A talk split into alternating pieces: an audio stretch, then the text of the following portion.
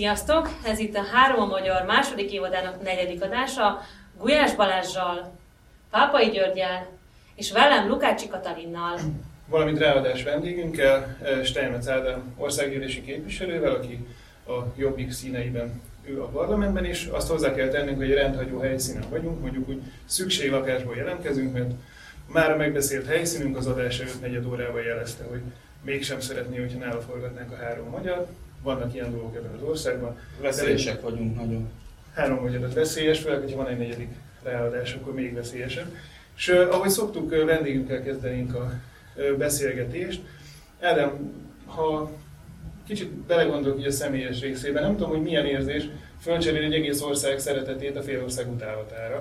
Gondolok itt arra, hogy te olimpiai bajnok voltál, majd a, nem csak, hogy támogattál egy pártot, vagy kiálltál egy színpadra, hanem országgyűlési képviselőjeként most a parlamentben. Hogyan kezeli ezt lélektanilag az ember?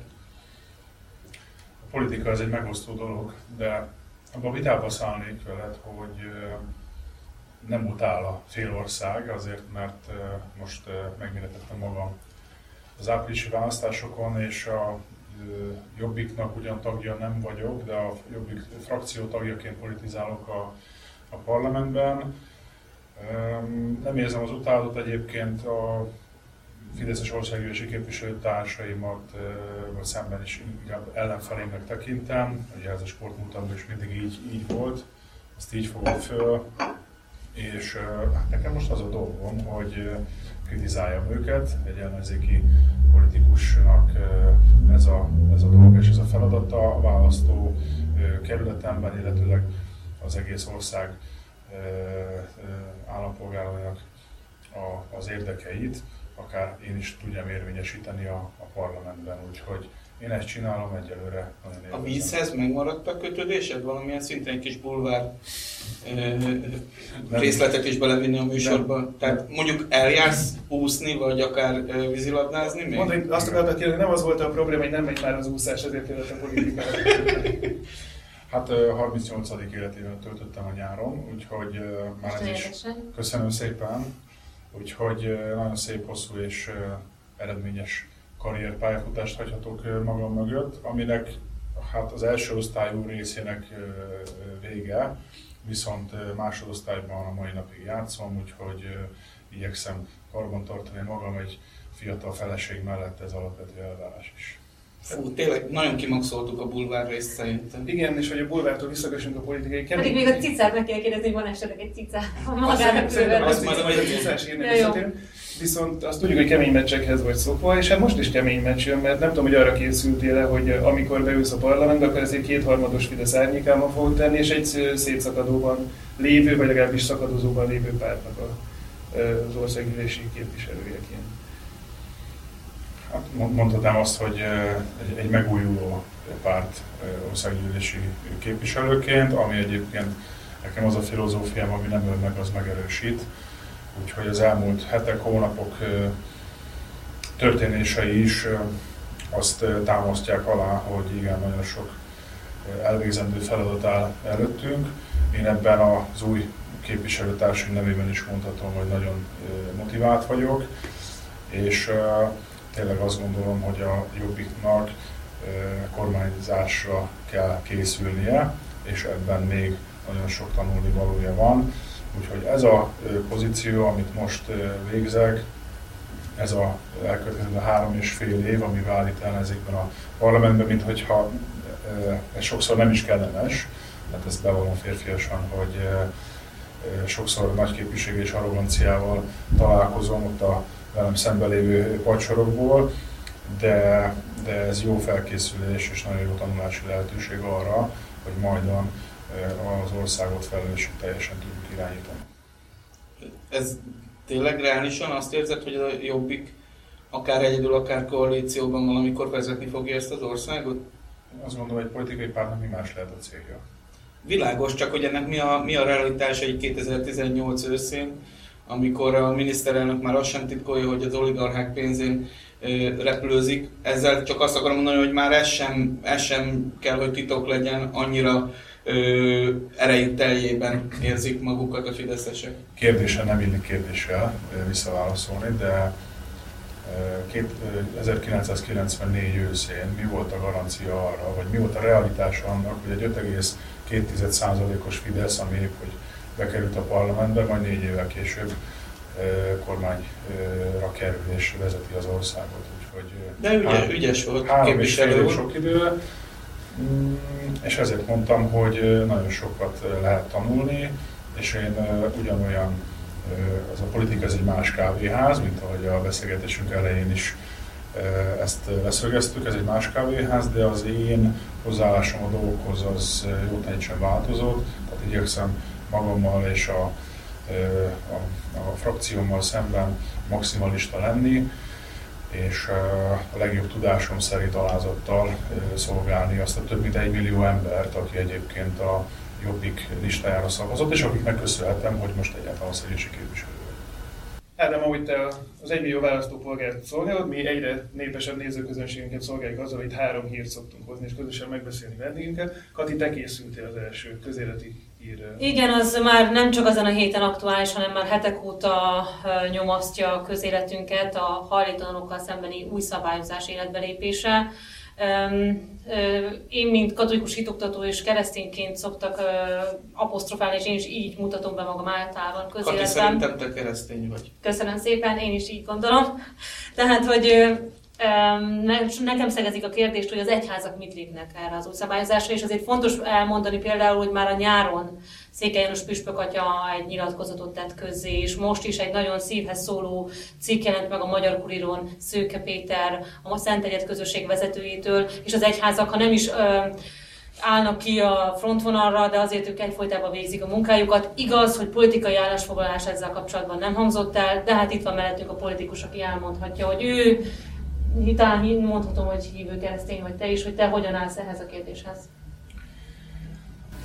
Ez egy hosszú évtizedek óta zajló kérdés. Hát bizonyára sokan, akik az adást nézik, jártak a nyugati téri aluljáróban, és tapasztalták azt, ami a mondjuk december elejétől február végéig ott tart, tehát ez semmiféleképpen nem nevezhető egy egy komfortos és egy kívánatos dolognak, tehát ebben, hogy a politika lép, az azt gondolom, hogy egy széleskörű társadalmi érdek. Viszont az, hogy olyan emberek, akik sokszor olyan kívül az utcára kerülnek, aminek a, a például devizahitelek kapcsán a, a mai magyar kormánynak is nagy felelőssége van, hogy börtönbe csukják, tehát ezt nem tudjuk elfogadni. És bár való igaz, hogy az alkotmánynak a módosítását, ami egy törvényben volt becsomagolva, és alapvetően az illegális migráció megakadályozásának alkotmányos szabályozásáról szólt, és csak később jött be ez a közterületen való életvételszerű tartózkodásnak a, a tilalma. Tehát ezt a, a Jobbik is támogatta, de azt viszont nem, hogy ezeket a, az embereket, tehát a szabálysértési törvényt úgy úgy módosítsa a kormány, hogy ezeket az embereket akár börtönbe is lehessen csukni. Mi azt gondoljuk, hogy ha már alkotmányban ezt leszögeztük, ennek a hátterét is kell biztosítani, hogy emberi körülményeket tudjunk biztosítani, biztosítani azoknak a honfitársainknak, akik még egyszer mondom, nagyon szerencsétlen körülmények között élnek, és hogy ha már a keresztény tanítás itt megjelent, akkor egy magát kereszténydemokratának valló kormánytól szerintem ez egy, egy alapvetően elvárható dolog. De és ezek az emberek, akik, akik most nem a nyugati téri aluljáróban vannak, azok nem tűntek el, hanem egyszerűen csak nem szem előtt vannak. Tehát ugyanolyan körülmények, vagy még rosszabb körülmények között élik az életüket, csak egyszerűen nincsenek a szemünk előtt. Tehát ez eléggé hipokrita hozzáállásnak tartom, hogy én is véleményt mondjak, hogy nem akarjuk látni, és akkor nincs, nincsen, nem létezik a probléma, hiszen tudjuk, hogy igen, már történt olyan, hogy valakit ö, elítéltek emiatt, ö, talán börtönbe is zártak egy vagy két embert ö, ez alapján, a tényállás alapján, de a többségük egyszerűen erdőkben itt-ott meghúzza magát, ö, hiszen nem mennek be a hajléktalan szállóra, ezerszer elhangzott ö, ilyen és hasonló műsorokban, hogy miért nem, lopnak, ö, ö, tetves, terjednek a tetvek, stb. stb. Tehát ezek az emberek máshol nem a ö, ö, mi ö, szerencsés szemünk előtt de az is szomorú, hogy egyébként a konyhójukat is volt most a hosszú évig alatt, még a konyhójukat is ledúzerolták, amit is az még a törvény alapján sem feltétlenül tűnik elfogadható megoldásnak. Igen, így van. Tehát ahogy mondtam, hogy évtizedek óta jelen lévő probléma, ez, ez a továbbiakban is így lesz. Én úgy tudom, hogy a talán a Kaposvári Bíróság, amelyik alkotmány, az Alkotmánybírósághoz fordult, tehát ebben az ügyben a, az Alkotmánybíróságnak is majd lépnie kell, állást kell foglalnia, és ha már itt kitértél való igaz itt a, ezeknek a hajléktalan szállásoknak a problémái, hát ez is a kormány felelőssége, hogy megoldja azt, hogy ott ne legyen lopás, ne legyenek tetvek, higiénikus körülmények legyenek, és de egyáltalán az, hogy az emberek ne kerüljenek olyan helyzetbe, akár egy szociális bérlakásépítési programmal, amit a Jobbik már hosszú évek óta hangoztat, hogy egy ilyen felállításával, hogy, hogy megkényszerülnek arra ezek az emberek, hogy az utcán éljenek. Igen, tulajdonképpen ez egy szinte már komikus érzés a dolognak, hogy hogyan oldjuk meg a hajléktalanság problémáját tiltással. Hogy ne tartózkodjon az utcán, nem azzal, hogy mondjuk nem engedjük, hogy az emberek hajléktalanná váljanak. Ez nyilván sokkal nagyobb vállalási célkitűzés lenne. Amit érthető, hogy de mondjuk Orbán Viktor van egy nagy célkitűzés a foglalkoztatottsággal egyebekkel kapcsolatban, de érdekes módon itt sokkal egyszerűbb az, hogy eltüntetjük a szem elől a hajléktalanokat, viszont ha annyit hozzátehetnék, hogy ennek nyilván azért van egy politikai vetülete is, mert itt az egész nem arról szól szerintem, hogy a hajléktalanok kérdése kezelve legyen, hanem arról, hogy az önkormányzati választások előtt egy ilyen hosszan rákató gumicsont legyen Budapesten, aki közlekedik a nyugati téren vagy a Balahalviza téren, örömmel konstatálja, hogy most nincsenek ott a hajléktalanok, és az már ne érdekelje, miért nincsenek ott. Hát ráadásul azért azt hozzátenném, hogy megint az történik, hogy a az ellenzéki sajtó nagy része, egy, és mi is most ehhez járulunk hozzá, egy olyan problémát tart felszínen, ami tipikusan budapesti probléma, vagy legalábbis nagy rész budapesti, vagy esetleg nagyvárosi probléma, és hogy e körül menjen egy ilyen moralizáló vita, és ne arról szóljon mondjuk akár tényleg az önkormányzati választásokra készülve a, a, a sajtó, hogy amúgy mi történik egyes vidéki városokban, ott hogyan zajlik a hatalomgyakorlás, hogyan érik meg a fideszes kiskirályok tevékenységét egyes emberek, de azt hiszem majd ilyen kiskirályokról. Vagy hogy egyszerűen csak, hogy mondjuk Tarlós István elmúlt ö, négy, aztán majd a választásokkor öt éve ö, miről szólt. Jó főpolgármestere, jó gazdája volt ennek a városnak, vagy nem. Ehelyett arról beszélünk, hogy, hogy hol vannak a menekültek. Úgyhogy zárjuk is le ezt a témát hajtanak. Akik már lassan menekülnek, de... Még egy mondatot megjegyez, hogy valóban ez egy, most egy tüneti kezelés, a probléma okát kellene végre megszüntetni. Hát ami egyébként a parlamentben elhangzik, az valamilyen szinten politika, még ha akkor is, hogyha sok, sokszor ugye szakkérdések, szakvédelmi kérdések kerülnek előtérbe. Úgyhogy hát én is várom a folytatást, vannak politikai pártok, akik a a, el akarják tüntetni a hajléktalanokat a szemünk elől, vannak pedig olyanok, akik meg akarják oldani, hogy egyáltalán ne is legyenek hajléktalanok. És ezért én úgy gondolom, hogy ez nem csak egy kereszti vagy egy keresztényi érzés, hanem ez, ez, ez egy önmagában egy, egy szociális, egy emberi gondolkodásmód, hogy ezekért az emberekért tényleg felelősséget vállaljunk politikai nézőponttól, ideológiáktól eh, mentesen. Ha már szó esett eh, arról, hogy azért a vidék helyzetével is meg ott a Fideszes kiskirályoknak a tevékenységében. Ide passzol az a hír, aminek amúgy országos jelentősége van, erről is szerintem ejtsünk majd szót, hogy Simonka György országgyűlési képviselőnek a Fidesz most látványosan elengedte a kezét, vagy elengedni látszik, meglátjuk mi lesz ebből.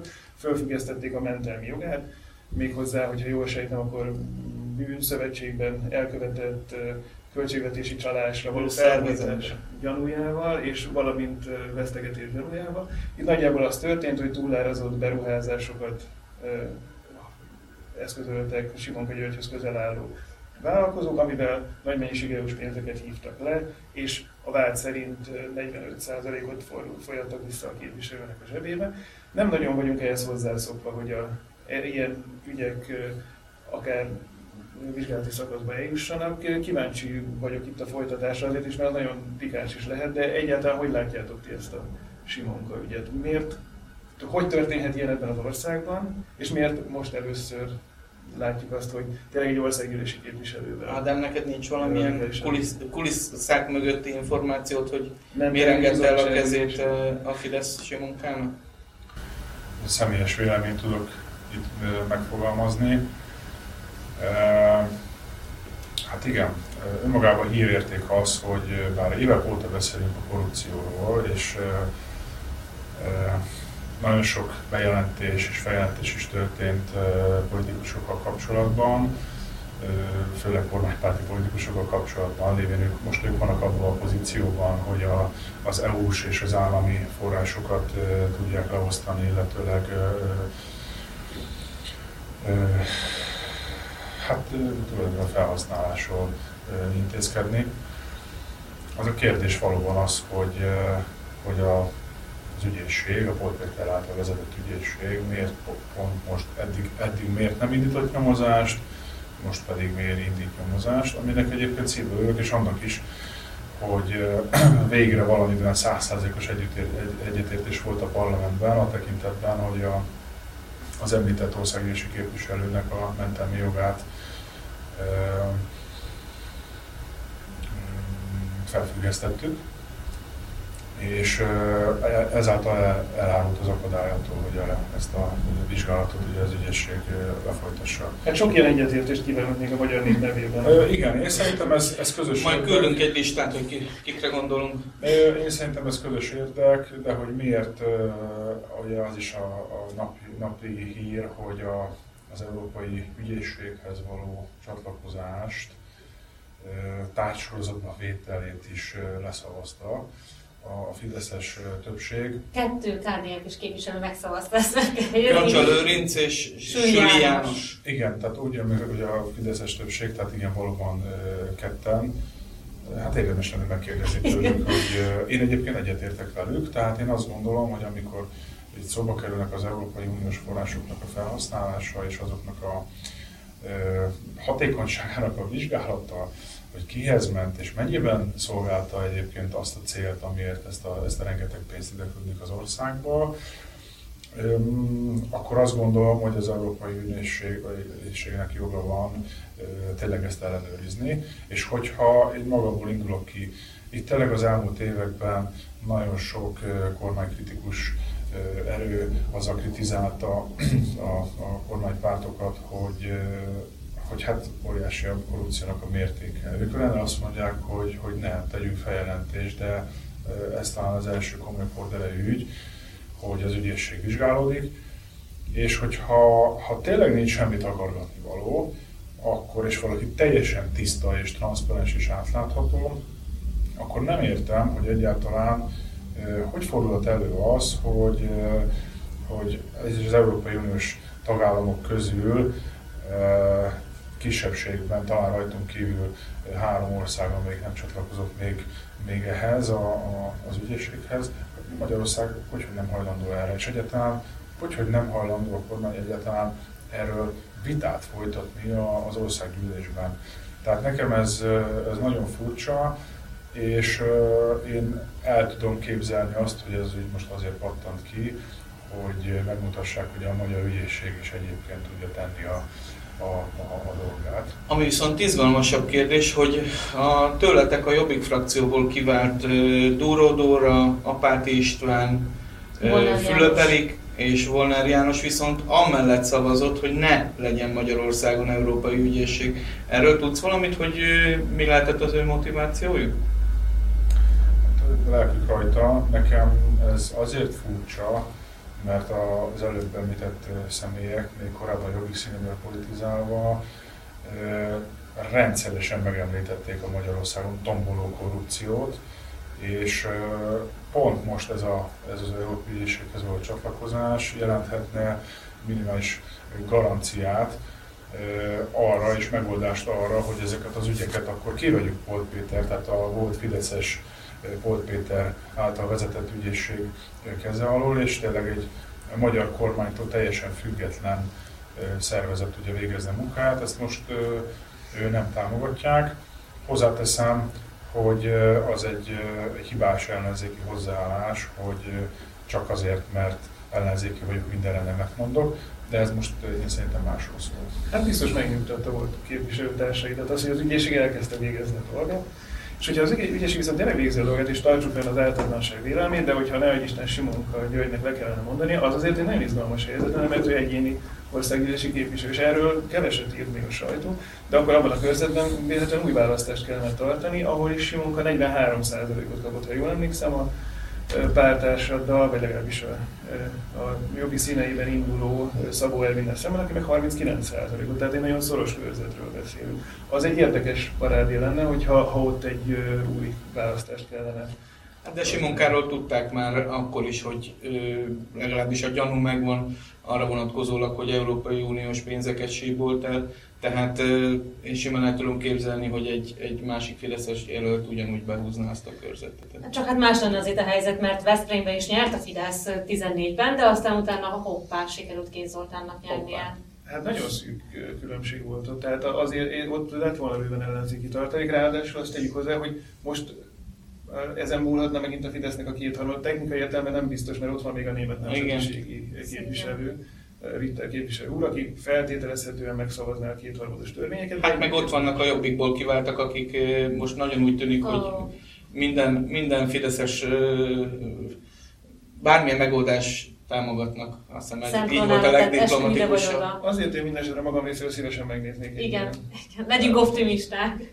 Azért még az nem hangzott el, csak egy röviden annyit reagálnék rá, hogy szinte biztos, hogy azért vette elő most Simonka Györgyöt a Fidesz. Én úgy gondolom, mert hogy a Fideszesek kétharmada is csatlakozna az Európai Ügyészséget, tehát erre kellett valami választ adni, hogy ó, mi nagyon harcolunk a korrupció ellen. Lám itt van, saját magunkat is. Hát jó harcot mindenkinek, mi meg zárjuk akkor egy bulváros hírrel, ha már egy kicsit bulvarizál. Azt én hozom? Hát ki meg?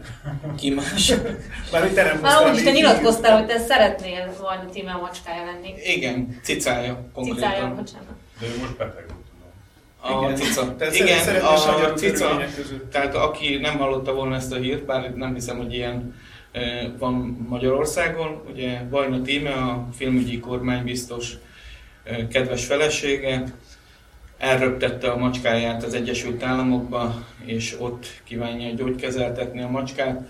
Ezen, ja, és egy magángépen természetesen, hát ugye ez most már szinte mondani sem kell NER, tagok kapcsán, hogy magángéppel utaznak. Ezen sokan fölháborodtak. Én általában ez, a, ez az irítségből fakadó ö, ö, szociális irítség ellen vagyok, de de, de azt gondolom, hogy ez azért most már átlépett egy szintet, amikor a macskát reptetik Kaliforniába gyógykezelésre. Mi a jobbik álláspontja a macskagétben? A jobbik álláspontját azt uh, nem tudom, illetőleg volt egy felszólalás, ami hát ezt tegnap a parlamentben elhangzott. Szilágyi György? Szilágyi György, Szilágyi György számáról, vagy szóval szájából ami ezt a kérdést firtatja. Hát itt alapvetően morális dolgokról van szó. Az én véleményem az, hogy én jobbulást kívánok a, a cicának. is. A filmügyi kormánybiztosnak a, tehát ő egy olyan ö, személy Magyarországon kormányhoz köthető személy, kormánybiztosként működő személy, aki a civil életében komoly munkásságot tett le az asztalra. De biztos vagy, mert én nekem erről külön véleményem van. Ö, rendben van, ezen el lehet vitatkozni. Volt egy Origo cikk néhány éve, amikor végigmentek a munkásságán, interjú, tehát Andy Vajnával egy interjú, amikor végigmentek a munkásságán, és mindegyik filmnél elmondta, hogy mekkorát bukott rajta, meg hogy, és vagy mennyire sikertelen volt, mint, mint művészeti produktum. Tehát ez, ezt a legendát én így, én így oszlatnám, hogy ő, ő egy sikeres ö, ö, Mindenesetre nagyobb karriert futott be a NER előtt, mint mondjuk Mészáros Lőrinc. Na, akkor Ez fény. Bár ki tudja, lehet, hogy lehet, hogy Mészáros Lőrinc jobb, jobb gázszerelő, mint Andy Vajna producer. Én szakmailag nyilván nem tudom ezt olyan módon megítélni, meg nem is vagyok hozzáérted a filmiparban, soha nem dolgoztam, nem is kívánok. Viszont tény is vagy azért van egy munkássága, ami még a politikai szerepállása előtt, előttről Így pontos, datálódik. Igen. Viszont azt gondolom, hogy, hogy kormánybiztosként oda kellene, vagy oda kell erre figyelnie, mert addig, amíg Magyarországon 54 ezer forintért dolgoznak közmunkában tízezrek, addig, amíg százezrek, 60-70 ezer forintos nyugdíjból tengődnek egy, egy ledolgozott élet után, addig tényleg ez a magárepülővel viszem a beteg kis cicát orvoshoz, mint hogyha Magyarországon egyébként nem lennének állatkórházak. Szóval ez azért sokakban kicsapja a biztosítékot, és annyira előttem van az a kép, amikor Rogán Antal, még a Gyurcsány kormánynak a prominenseit, minisztereit szapulta, hogy ők idézem limuzin szocialisták, tehát ők limuzinnal járják az országot. Hát ma már ebben is szintet léptünk, a mai politikai kormányzati elit helikopterrel, magárepülőkkel nem az országot, hanem az egész világot járja be, miközben egyébként nagyon komoly problémák vannak, és gyakorlatilag teljesen ketté szakad, és az ország több százezer vagy több millió ember él létmillió közeli állapotban. Hát úgy néz ki, hogy a limuzin szocialisták után a magánrepülőgép kereszténydemokraták ideje jött el, csak ez sokkal nehezebb kimondani, valószínűleg ezért nem. Főleg azért, mert nem kereszténydemokraták, nekem azért lenne nehéz ezt róluk állítani, már mint a Magánrepülős fideszesek akkor. Igen, tehát én nem mondanám őket kereszténydemokratáknak. Lábjegyzetem vége, bocsánat. Akkor a lábjegyzet vége után a műsor vége következik hamarosan, de van még egy fontos feladatunk, a magyar hang igen, a szokásos Most, a szokásos korábban megjelenő alapszámából. Igen, mivel mi is korábban veszük fel egy nappal most a műsorunkat, ugyanúgy a magyar hang is korábban jelenik meg, hiszen uh, ünnepek vannak, még, igen, hosszú hétvége van. És a mostani szám is nagyon izgalmas lesz, mint mindig. Tóth Szabolcs Töhötöm, a Trump ciklusának a felénél jár most Trump, és ezzel kapcsolatban ír valamit arról értekezik, hogy Orbán Viktornak milyen is a viszonya, egészséget Bocsánatot Orbán Viktornak milyen is a viszonya Trumphoz, jó-e vagy rossz. Akkor a követ másik cikk, ugye nagyon fontos volt a lakástakarékkassa állami támogatásának megvonása, és ezzel kapcsolatban bővítik a csokot, és ennek járnak körbe, hogy valójában a csok bővítése túl sokat nem segít a, például a családdal nem, nem élők. Tehát, hogy a lakástakarékkasszát sokkal többen köthették meg, mint ahogy a csokhoz lehet hozzájutni. Nagyon izgalmas interjú jelenik meg Cseke Eszterrel és Estakács Andrással, akik az On the Spot műsort szerkezték valamint izgalmas levelet ad közre a magyar hang, ugyanis Jeszenci Géza egy nyílt levelet írt Jean-Claude Junckernek a Romániával kapcsolatos eléggé botrányos kijelentése miatt. Egy másik interjú Dragomán Györgyel, valamint a Hajrá Magyarország rovat a mostani lapban is folytatódik. Itt pedig Rádai Mihály, a neves, híres városvédő fog a láncít felújításáról írni, tehát most is vegyétek meg a lapot, vagy fizessetek elő rá. És minket is lájkoljatok, meg iratkozzatok föl, meg mit kell még csinálni? Mindent, ami megkönnyíti a műsorunk követését. Mi köszönjük, hogy velünk tartottatok, köszönjük Ádámnak, hogy itt volt velünk, és jobbulást kívánunk ezúton is Vajna tíme, a macskájának, és minden beteg macskának. Sziasztok! Köszönöm szépen, és várjuk a kommenteket. Sziasztok! Sziasztok!